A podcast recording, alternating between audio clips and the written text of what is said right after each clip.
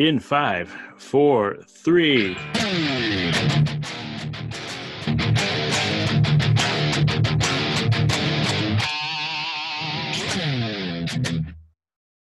Welcome to Wanderings and Wool Gathering, episode 72, proudly hosted by North Central Indiana's Rock 98.5. It's been an interesting few weeks here for the Wanderings crew. Great music in vastly different genres. Last week we reviewed Joji's Nectar, and this week we are reviewing Corey Taylor's CMFT.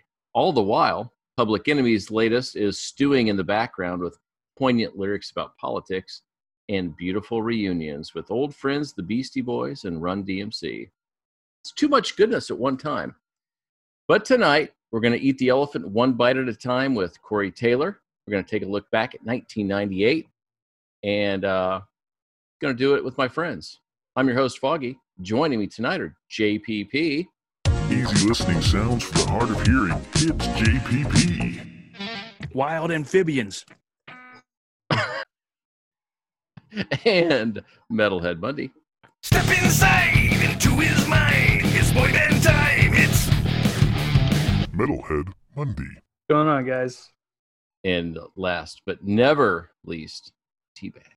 Swinging deep into the valleys of Liptonia. That's nasty. Able to plunge from high altitudes only to land with a gentle splat. That's nasty. Receiving only the finest education from his instructor, Earl Grey. It's. It's. Teabags. Too hot for TV. How's it going? Yeah, Welcome, you, gentlemen. you don't want teabags dragging from behind, that's for sure. You Yeah, never it want happens in your- your old age. The tip to the bag, it's a race to the ground.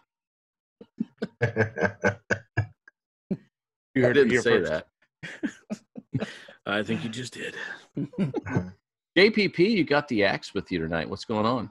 Oh, I've just been noodling with the guitar a lot lately. I've come to realize in my older years that if uh, I don't spend some time with a musical instrument, I get a little pent up. So, my kind of like people lift weights and de stress, I like to riff on some heavily distorted guitar and de stress. Do you have anything to share?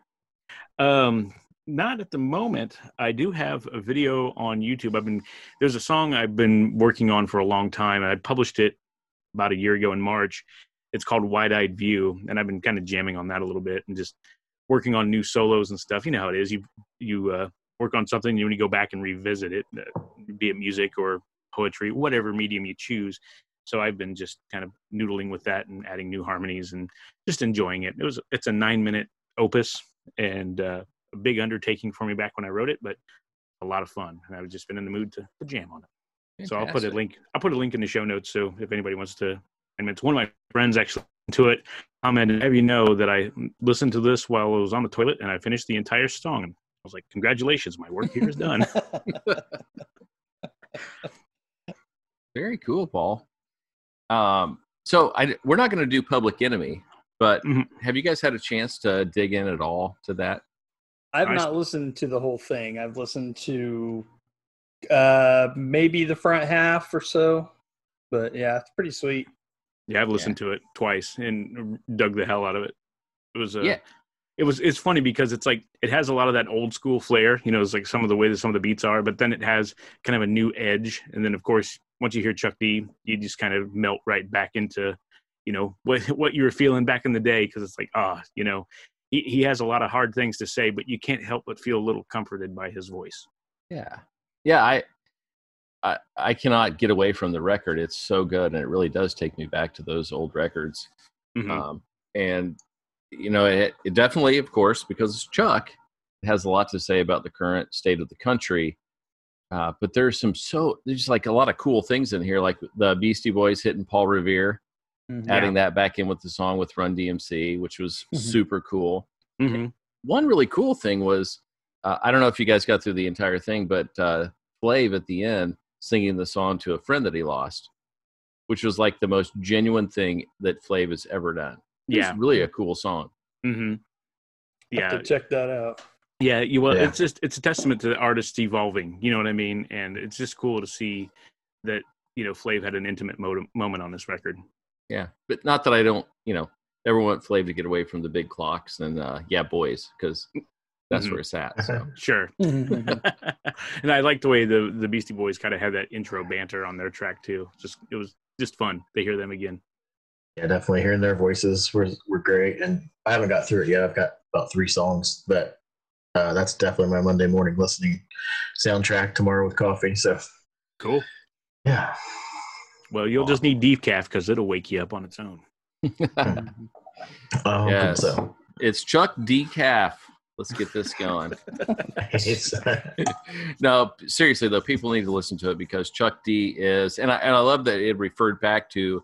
Um, I think there's a comment in there about being the black CNN, which Chuck Yeah. had made that comment way back in the day. back. Yeah. Um, and he is. I mean, he is seriously so knowledgeable, and uh, this really does speak to uh, the current society and the injustice that's going on. So I think people will really get into it, and it has that old school vibe, which is so good.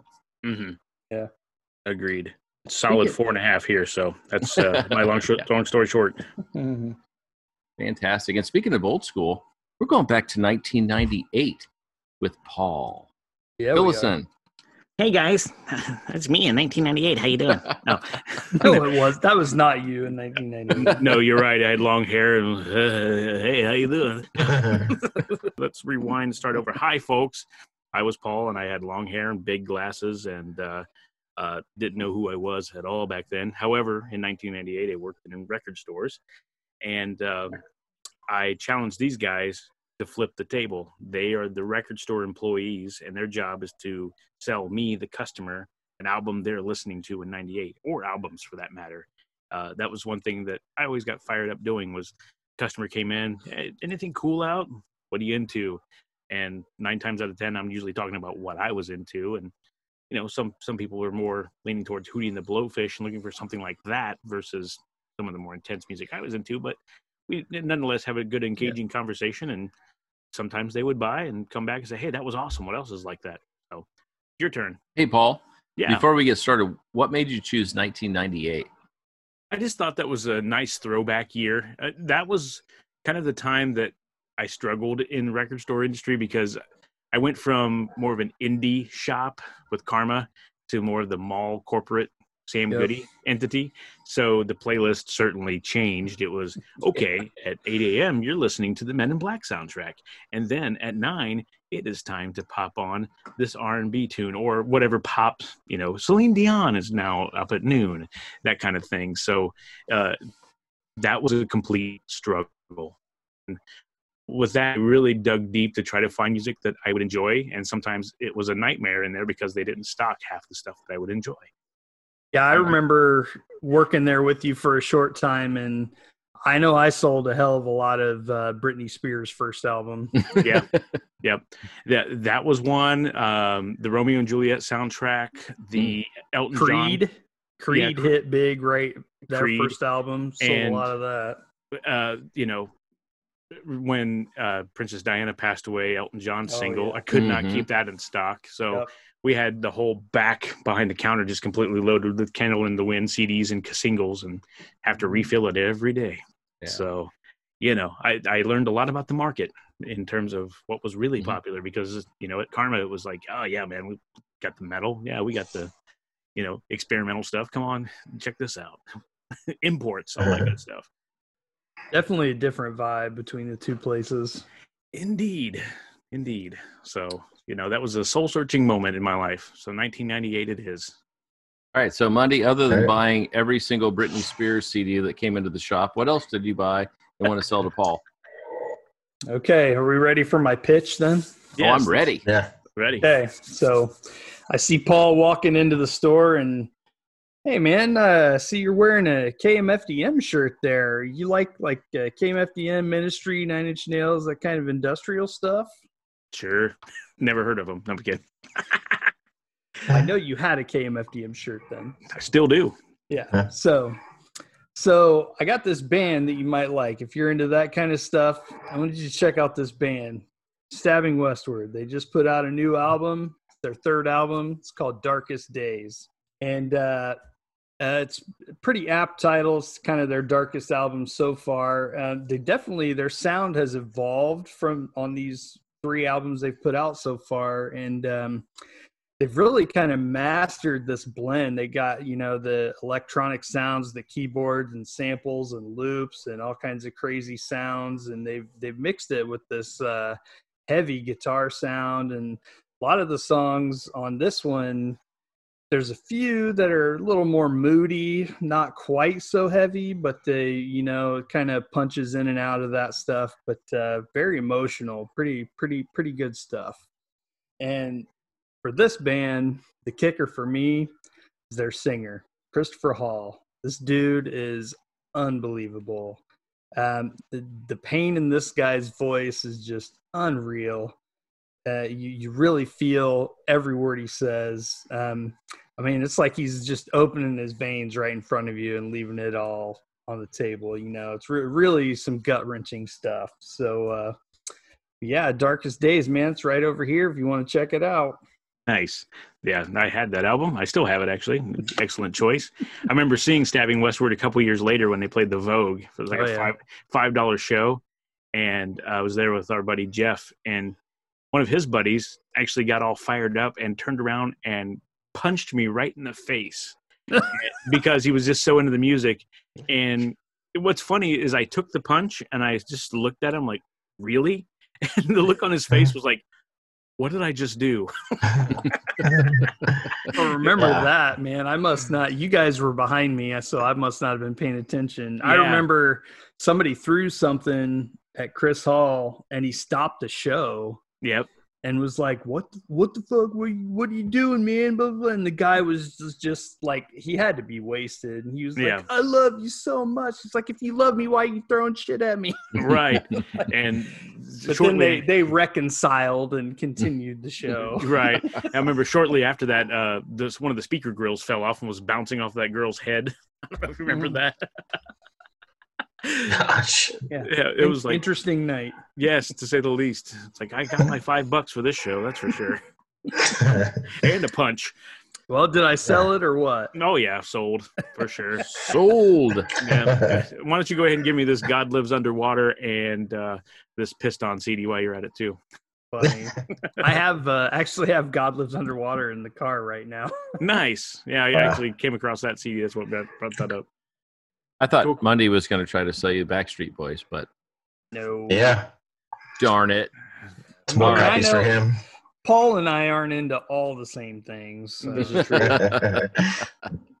All right, two bags. What do you have tonight? okay. So, hey, Paul. hey Uh, I was talking to my assistant manager Monday the other day, and he said that uh, he picked up the Stabbing Westward album. i thought he was the third key holder but go on Yes. You must have read his name tag. yes Um, yeah. So, and I know you've been in here, you know, asking if any promo posters for Nine Inch Nails and all that stuff. So, I thought I would see if you'd be interested in a pre-order for Nine Inch Nails The Fragile that comes out next year. It's a double album. We've been waiting five years. Rumor has it it'll be out in September of '99. So, if you want to just go ahead and drop that 18 bucks right now. not a five dollar deposit okay Oh no, yeah it's full layaway with you know gotcha like the Italian discount nice thing on there. Yeah. yeah. So you want to do this or well seeing as how you already know what's up with it and it's a double album 18 bucks is a steal go ahead okay, cool. So I can go with 98. There's just that was like I was telling you guys off the air. It was just like the dead time for me. I couldn't remember any album that I bought that came out that year that I actually just absolutely love. So Stabbing Westward was the first thing I thought of, and I ha- I looked and I was like Stabbing Westward discography, and it, that popped up and it said 1998, and I was like, sweet. yep Thank the Lord. score. Yes. yeah It, it would be interesting to see what the number one album was for 98. let me take a look actually Somebody Let's look that up. I'll tell you what, Paul, you look that up while I pitch mine because Yeah, you're go not going to care anyway. So, I mean, you're just here for Yeah. the money. So, yes all right, Paul, this is what I'm selling you. I'm going to hold up the picture right now. let me get to my zoom link uh, page here Paul's not Who- looking, so he doesn't Jeff, care anyway. Jeff Buckley got it. I was googling. So anyway, yeah. So obviously, most of the people only know Jeff Buckley from Hallelujah, which Mhm. is a absolute travesty, which I've said on here many times before. Um, his first album, Grace, was an absolute masterpiece. There's so many great songs on there. And then a few years later, he died. He was uh, like a very spontaneous soul. His concerts, he would just do whatever he wanted. They were very eclectic. Um, he just did what he wanted. And so one night he spontaneously jumped in a river, take a swim, and he passed away. So what was left were these recordings for My Sweetheart the Drunk, which came out in 1998. So a lot of the songs on this are recordings he made in his living room. Um, some of them are when he was on the radio recording things, or some are live. So it's a very odd album. Uh, some of the songs are better than others, but there are some beautiful songs on here. Uh, Jewel Box, I absolutely love. I go back to all the time. Sky is a landfill, so cool. But the one that is just absolutely killer, and it was played at his wet or his wedding. Sorry, was played at his funeral. Is Satisfied Mind, and I think I had talked about that here on the show before too. He's going to die with a satisfied mind. It is beautiful rendition that was played on the radio, um, and he sang it live such a cool um, two disc set that you guys should all go back and listen to if you haven't. Yeah. You know, it's funny at the time I would have passed on it because that wasn't my thing. But after going to college and meeting new people and, and Mhm. kind of sitting in uh, and listening parties with other friends, this album was certainly turned to me in terms of somebody popped it on and kind of explained that scenario that you just described. And it kind of drew me in. And I certainly appreciated the, the uh, intimacy of, of the performances on that for sure. So, um, I'll say no for now, but see me in 2002, 2003, then maybe I'll I'll, I'll buy. But you know, that was just the, the reality of it back then for sure. But yeah, it is certainly a great album. And you know, at that time, well, later on, I should say, uh, there was an artist I found who uh, ended his life named Elliott Smith. He had a song called "Needle in the Hay," and uh, that was a, a really great song. And he had some really great tunes as well. And I was always perplexed by you know his choice. I mean, I couldn't get in his head and didn't know what he was going through, but um, his music was somewhat brooding and very intimate too, and um, a tragic loss to say the least. Yeah. Paul, you mentioned uh, listening parties too, and Mhm. that's something I miss. You know, obviously none of us have that kind of free time hardly anymore to do. But Mhm. uh, earlier this year, Spotify put out uh, as a beta version. They put out group sessions, Mhm. so you can there. And uh, Kyle has been doing that. It's kind of harkens back to that day. It's kind of you don't have to be side by side. We happen to do it on this porch, but you can do it from anywhere. But Mhm. it's pretty cool. So I know I know some of you guys are on Apple Music. I don't know if they have something similar, but Mhm. it, it's fun. Yeah, definitely. So if this was me having to turn any of you guys onto an album, one of my top choices would have been Mezzanine from Massive Attack that came out in '98. Oh yeah. So Yeah. uh, Mhm. other um, notable mentions was Hello Nasty from the Beastie Boys. Ooh. Yeah, Moon Safari by Air. Uh, Neutral Milk Hotel had an album come out then, then, and that's kind of a cult classic for many people. It's an interesting listen to say the least. Uh, of as far as I can recall, I believe it's all four track recording, so kind of has a lo-fi vibe, but it's very uh, artsy and very cool. Uh, one of my other favorite albums I didn't discover until like 2003 was "Music Has the Right to Children" by Boards of Canada. Hmm. I bought that down in Florida when I was at a composers conference. I went to a, a Virgin Record store with some buddies and loaded up on CDs with my per diem. I didn't uh, eat for a day and just stacked up on CDs. and uh, yeah, what else was good that year? Uh, Garbage version 2.0 came out. Follow the Leader from Korn. You know, so there, yeah, there's there's a oh, and Psyence Fiction from UNKLE. That's a really cool. Nice. DJ Yep. Shadow, James Lavelle, and Beck's Mutations also came out that year. yeah. PJ Harvey had something I can't remember what it was that came out. I started liking it later on, Mhm. like you like you did with Jeff Buckley. But um, also, I looked up the number one on Billboard was the Titanic soundtrack. Yep. Oh God. Yeah. So Yeah. to my Sorry. dismay, when I said Celine Dion, that's exactly what I was talking about. That we had to listen to that soundtrack so much. Yeah. I thought uh, "Follow the Leader" was earlier. Great record. Mm-hmm. For some Yeah. reason, I was thinking that was earlier. Let's see the self-titled. Yeah, Yeah, their first came out- album came out in 94, so it's probably 94, 96, 98 for them. Yep. Yeah, it makes sense. Yep. But at that time, time was kind of flying at the same time because you know we were all young adults trying to find our way with our menial jobs and all that good stuff. Yeah, I Yeah. was I was having children, so Oh well, that makes one of us. Yeah. Just uh, just for S's and G's, where was everybody working in 1998? I was at Sam Goody, and that was the year I quit, and I started working for a recording studio. A buddy of mine opened one locally. It was in the Chamber of Commerce building, and uh, he had me run the place, and I, I learned a lot there. I really cut my teeth on uh, a ton of techniques and productions, and ultimately, I got to do some mixing work for a guy that did uh, kind of jingle music for the Pacers. So I would get it all bounced to ADAT and then convert it to CD and fly down to Indianapolis and drop it off drop it off at his place. And then he would use it as an accompaniment track and he would perform at Pacers games and uh, some commercial work and things like that. He ended up uh, drawing up the the studio side of it because he he wrote Perl scripts and a lot of CGI and all that stuff back in the day, refresh rate chat rooms and that kind of stuff. So um, he needed to focus on that, unfortunately, but it was a great, great opportunity. And then once he did that, I started working for a guitar shop that was uh, around the corner from the other guitar shop, Sound of Music, that I worked for seven years. So sold a lot of a lot of band instruments and a lot of guitar, and really started to kind of get into the industry full swing. Gotcha.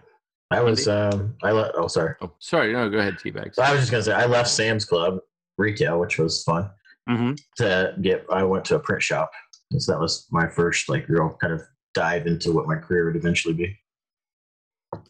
Nice. Is was that the uh, uh, one that was over by the the deli? Yeah, Sir Speedy. It was Okay, over there yeah. by Was Yeah. it, uh, and was it Schlotzsky's? Is that the name of the place? Schlotzsky's and my favorite muffin and bagel. were Yeah. Oh Yeah. yeah. Yeah. Yeah. Monday. Um, and let's see, 98, I was in, I was at Phar-Mor, which does not exist anymore. Yeah. Mhm. With my Um, sister. Yes, I did. I worked with Paul's sister. Um, she harassed me constantly. Um, Runs in the family.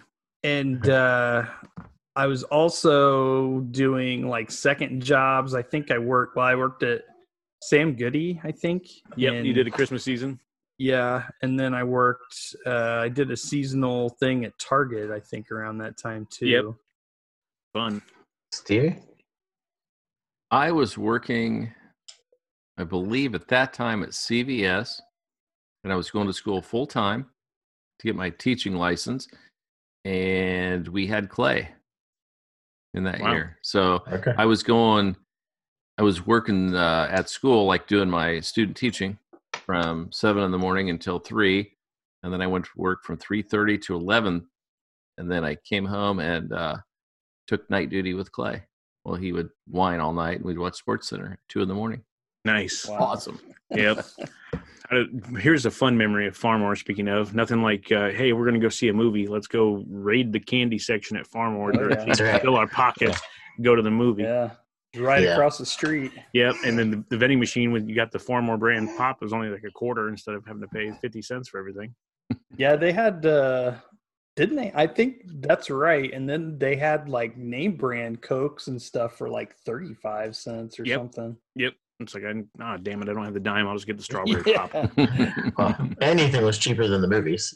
so Yeah, no kidding. Yeah. No kidding. I just remember one thing I always remember about Phar-Mor is we all, we were like one of the only stores around town that still carried tab.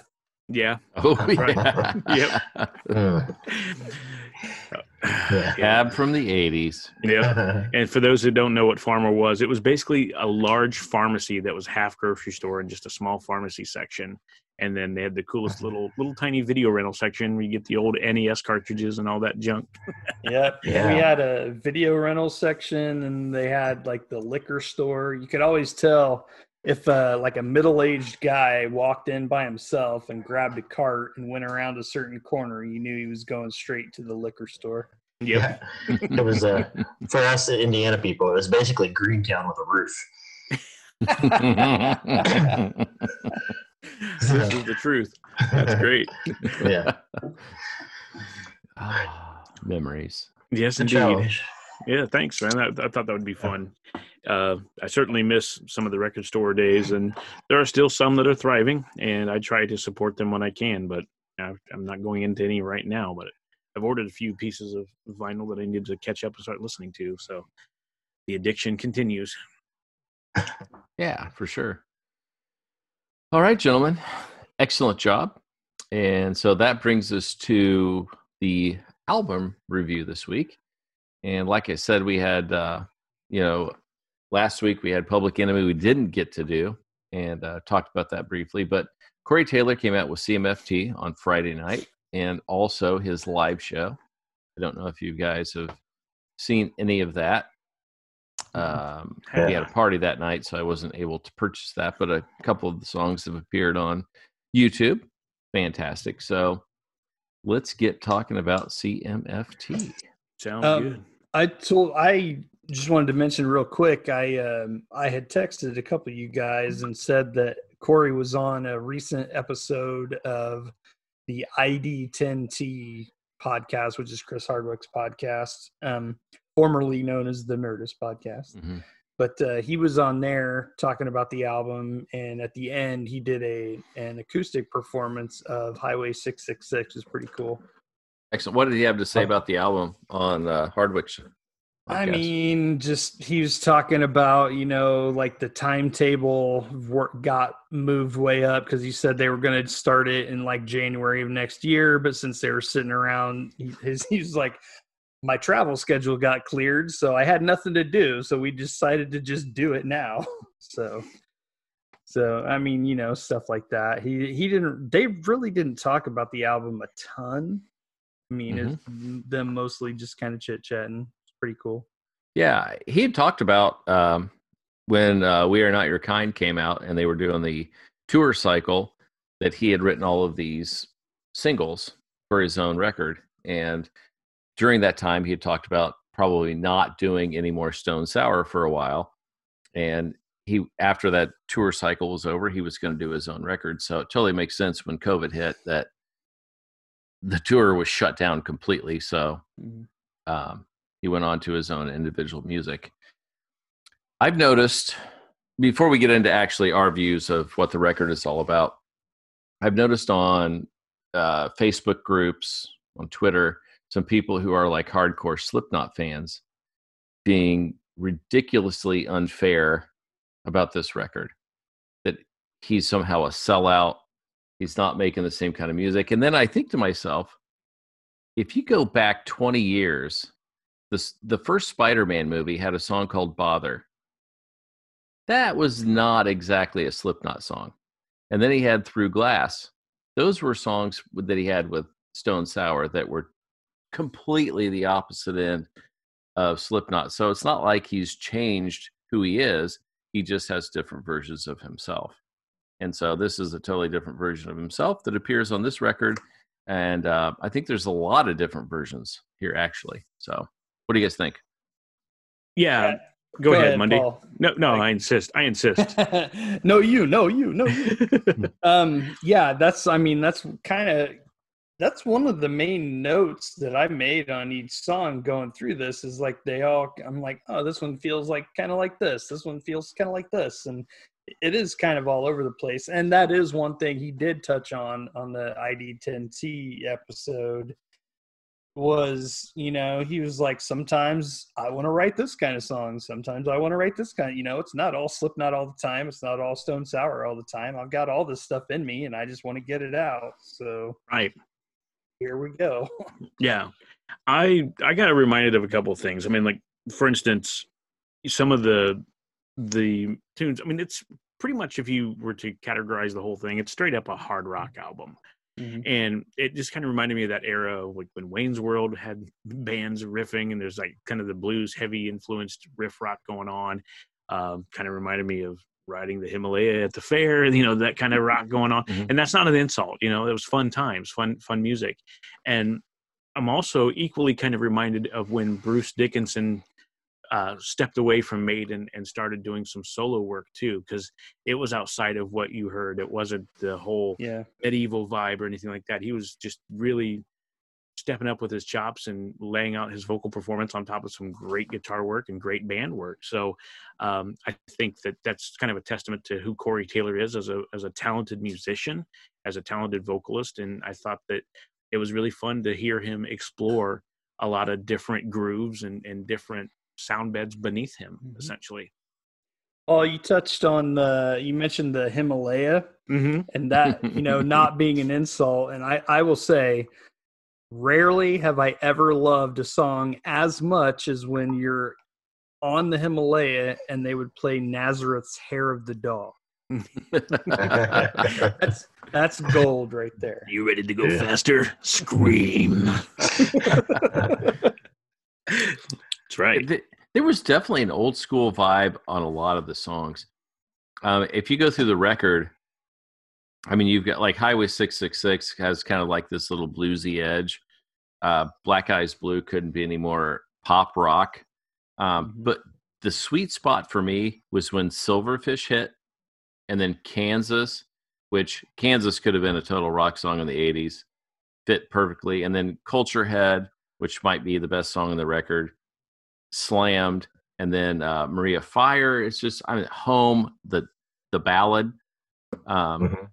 Oh my gosh, it was just like when that when song number six hit, the rest of the record was like solid gold, and it was all '80s rock and then pop and blues and hit them all. And I think he did it really well. Yeah, I, it's funny because that was the point too that I started taking those same notes. Like on, uh, I, I thought Kansas had like a Black Sheets of Rain by Bob Moldfield. Mhm.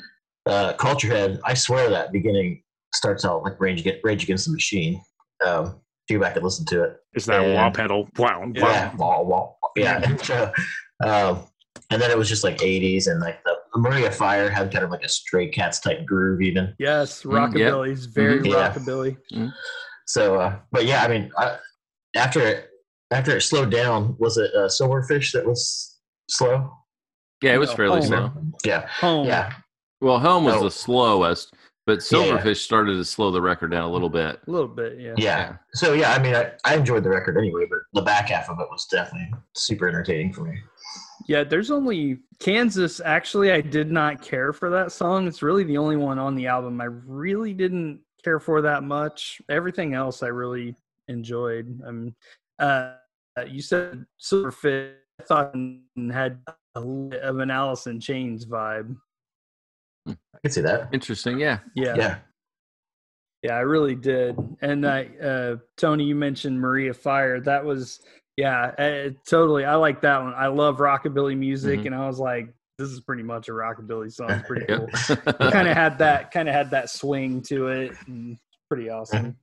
And man, Culture Head, I, you know, it starts out with that cool wah riff, and then that bass tone, man. Oh. Jason Christopher is an absolute badass. If you don't know him, look him up. He's been in some amazing bands.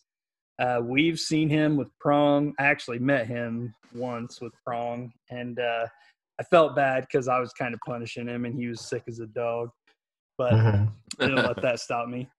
Um, but uh, yeah, he's played with like Ministry and uh, all kinds of crazy bands. But he's been Corey's like BFF for quite a while, I think. But Yeah. he's he's an absolute badass on the bass, and he sounds great on Culture Head. Yeah. I, I need to get his autobiography too. He's got a book out that's really cool. Yeah, Yeah, excellent. Home, it's interesting because Home is, you know, he's on the piano and then some strings come in later. Um, but I don't know if you've looked at the set list or anything from the CMFT show they did at the forum. Uh, but there's some slow songs too, like Zzyzx Road, which is an old Stone Sour song. He plays piano on the whole time. Is really good, and he plays Snuff, where he just starts off with the acoustic guitar. So there's a part of him that really enjoys that kind of low key, playing the slow instrumentals. Um, I thought Home was really a sweet spot on this one. Yeah, I I love that song. Um, I think his voice on that song is pretty ridiculous. It, you know, he emotes very well in the song, and he he always has that little scratchy edge and on the on the you know the back end of his voice. It sounds really great singing that kind of stuff. So, uh, yeah, I I really really liked Home. Can you guys figure Yeah. out why in the world they didn't start off with CMFT as the number one song? You mean on the record? It should have been lo- the logical first song. Yeah, but mm. I I don't know that I would have. It would have set the tone the same for me.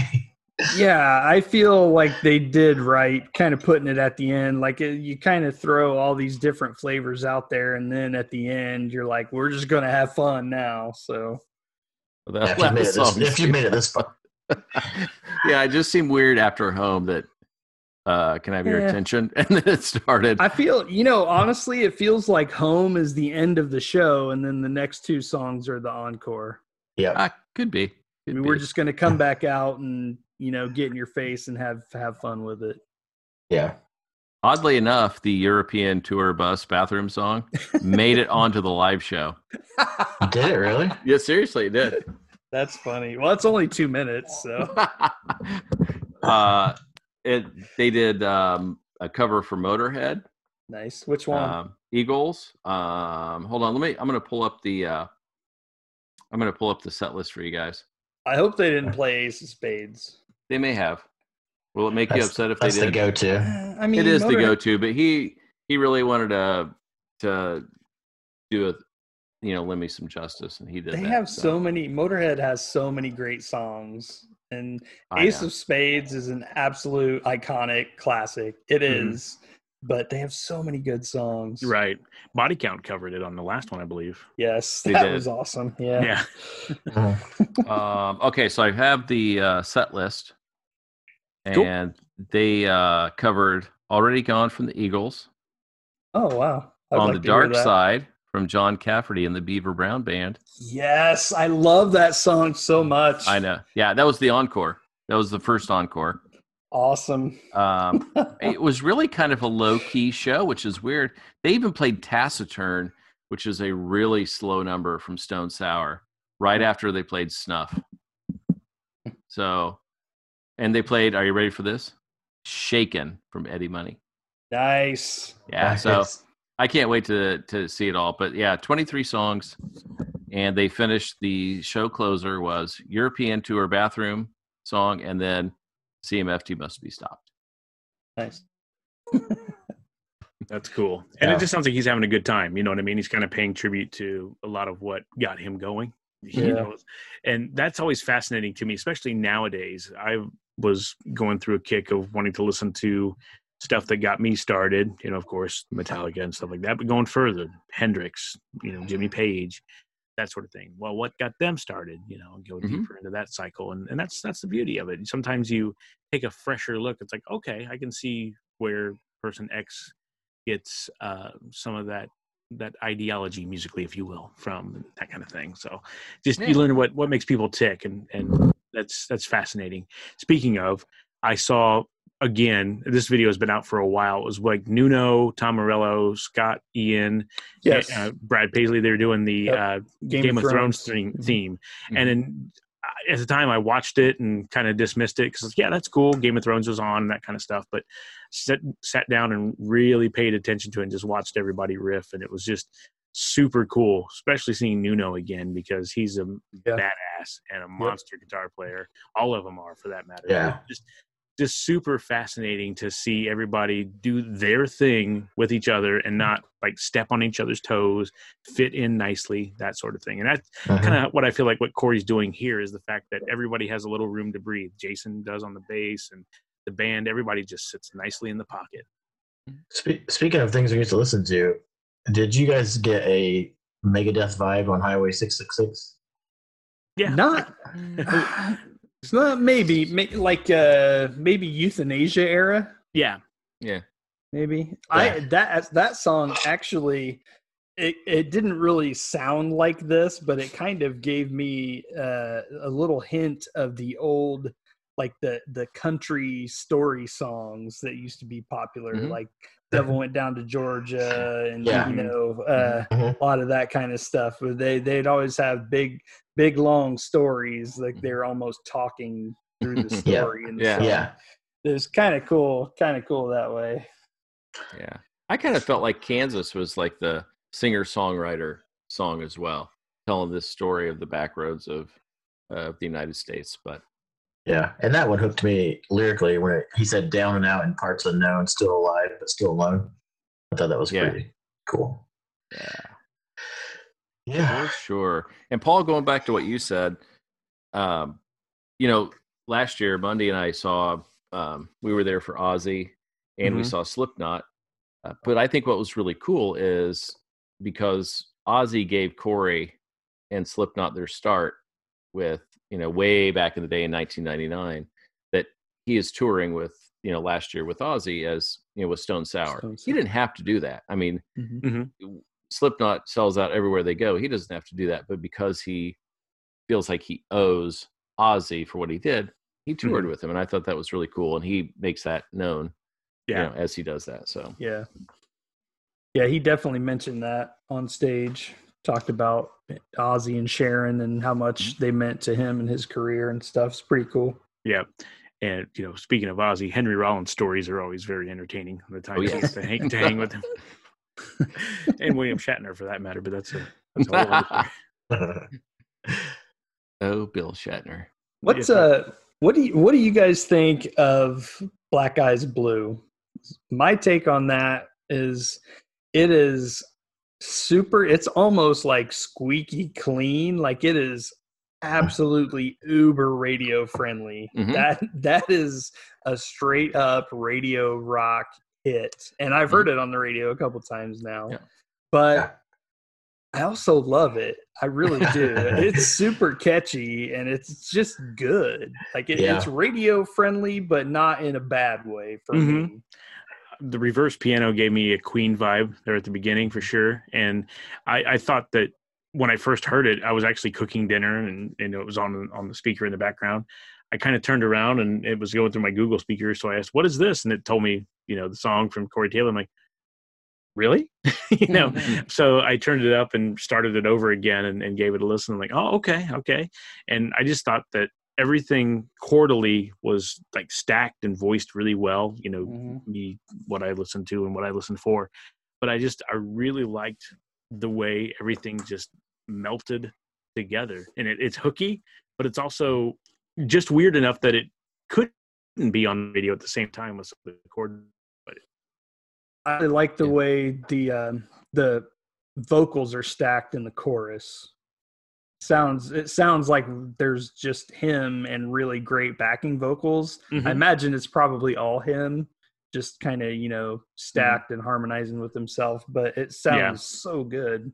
Yeah, I, there's a part of him that's very corny, you know, like that is very poppy. But Yeah. um, I think that that part of him too comes through in all of his music, even in Slipknot, when he's angry and he's talking about something from his life that's devastating. There still is that melodic hook in some ways. So I think that's just sort of in him. So I'm not surprised Yeah. that it came out in that way. Yeah. I mean, kind of full circle here because I feel like what we started talking about in the beginning was how different everything was, you know, and how different maybe it was from the other bands that he does too. So, but I loved it. I mean, I loved the whole thing all the way through. And I feel like uh, that when I, I started watching him outside of Slipknot, when like a lot of live stuff that he was doing, and he does a ton of covers. And you know, like Purple Rain and all kinds of stuff. So it's not surprising to me. He's got, he's got to be influenced from, you know, four thousand different sources. Mm-hmm. Mm-hmm. and it kind of shows here. One of my favorite covers that he's done is "Wicked Game." Yes, it's Besides- oh my gosh! And that's not easy good. either. No man, No. no. so great. That's about choices because people can't hit the Chris Isaak notes on that. So you have to make some decisions about how you're going to sing that song. But Exactly. it works, man. Corey's Yeah. version works so so well. Yeah. Yeah. And uh, what I'm about this- skeptical of. Uh, sorry, I'm I'm skeptical of Nine Inch Nails covers. You don't see that very often. but he does a really good something I could never have. I mean, it's pretty emotional. Okay, I've So- never heard that. Yeah, you should check that out. Yeah, Definitely. Have you guys heard the SpongeBob's uh, theme song? no. Oh, He does it every time he does a single show. Funny. Really. Oh yeah, it's look it up. It's great. That's awesome. You know, it's That's funny because you- you say that, and he seems like a real relatable guy, like somebody Mm-hmm. from the Midwest that we could just be bros with in that regard. And who comes to mind is a, a friend of ours, Tim, who um, is a great singer, um, brilliant artist, that sort of thing. But he sings a lot of different styles, and and it's funny because when we were recording and just kind of jamming and having a good time, we started busting out Firehouse tunes in practice one time, and he's belting them. He lo- Uh. absolutely eats that stuff up. He loves Ratt. He loves you know, Firehouse Kiss and all that kind of stuff. And it's just it's just funny to hear. He's like, dude, you, you're doing so much more extreme stuff than that. And he's like, oh yeah, well this this there's a lot more in my back pocket than just that. You know, and it's just Corey's a lot like that too. Man, I miss Tim singing. Good Yeah. God, me too. so good. Super talented. Yeah. I was just happy to jam with him on New, around New Year's, so that was a nice change Yeah. of pace. Yeah, that it was good to see him. awesome. That was great. I think uh, a lot of I think there's this image of Corey as being this egomaniac because he's in Slipknot, he's in Stone Sour, he's got his own stuff, he writes novels. So it's like every year he's got something coming out. But I think if you look at the video for CMFT, it's kind of a testament to what people think of him because how many people cameoed in that video? Oh yeah, There were a ton of people. there's a And- lot. Yeah, I was. I mean, I couldn't even keep track, and there was a few people in there I was not aware of who they were. But yeah, I mean, Mhm. it was crazy. It's Did just I- dead air. Did I freeze up, or No, did everybody no. just stop talking? no, I was I was listening to you. We may have a little bit of a lag, actually. No, I was just trying to shut up for a minute. No, I was just waiting. I think everybody's just, it's like a four way stop where everybody's like, you go, you go. Yeah. Uh, so yeah, so everybody loves Corey Taylor apparently Mm. because they were all in the video. yes. okay, and I'm super stoked, and I've got my shirt on because I'm super excited tonight. But he just recently said that um, he he had spoken with Clown, and there are things working in the background for the next Slipknot record. And I knew that the last one had gone so well, and people were so excited. The band was totally jazzed up. Mm-hmm. So I'm excited because last August we had Slipknot. We got this new record. We potentially have the All Hope Is Gone unheard material. We've only heard one song from that. So that might come out. And then got this new record coming out after this. So super stoked. Gonna leave it there. okay. Well, let's ride that way. And let, you want to go ahead and give us your rating for this album? Okay. So my rating at this point is probably a four out of five. I'm going to listen some more. I think the first half of the album lagged a little bit for me. I loved Highway 666. Um, it kind of dropped off a little bit. And then when Silverfish hit, picked up for me. So I'm going to keep listening and uh, it could pick up a little bit. I'm going to go with four out of five. Okay. T-Bags? I was almost right there with you. I gave it a 3.9. I definitely will listen again, but I felt like it was one of those albums where a couple of songs could be trimmed out of it, make it solid. Um, but I mean, I but I love the fact that it was so eclectic and there was so much just like goodness in there. So uh, 3.9, bordering on four. Um, I probably give it a four. I definitely want to listen through it a, a lot more. Um, I kind of want to dig into the lyrics on some of the songs because there's a couple of them that I, I didn't catch, or I maybe I just wasn't paying close enough attention. But uh, yeah, I, I give it a four out of five. I really enjoyed it, and I mean, there's a lot to sink my teeth into here. So good times. Excellent. JPP. I too shall give it a four out of five. I really enjoyed a lot of the riffage. Um, I'm a huge fan of Jason Christopher um, as a human being, as well as uh, just he's fun to watch play live, and just hearing him belt out the bass on on the album was a, a good ride too.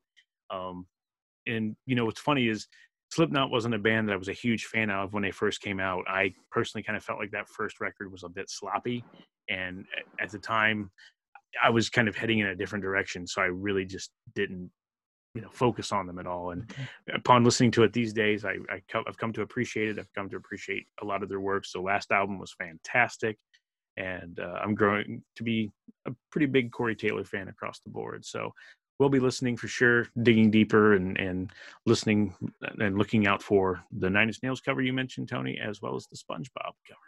Mm-hmm. Sweet. And I just looked. My 3.9 was European, so translation to Americans a four. So was how how about them apples? A European metric scale every time. Yeah, that's right. Uh, We don't do no metric system here, boy. Yeah. But we got both kinds of music, country and western. That's right.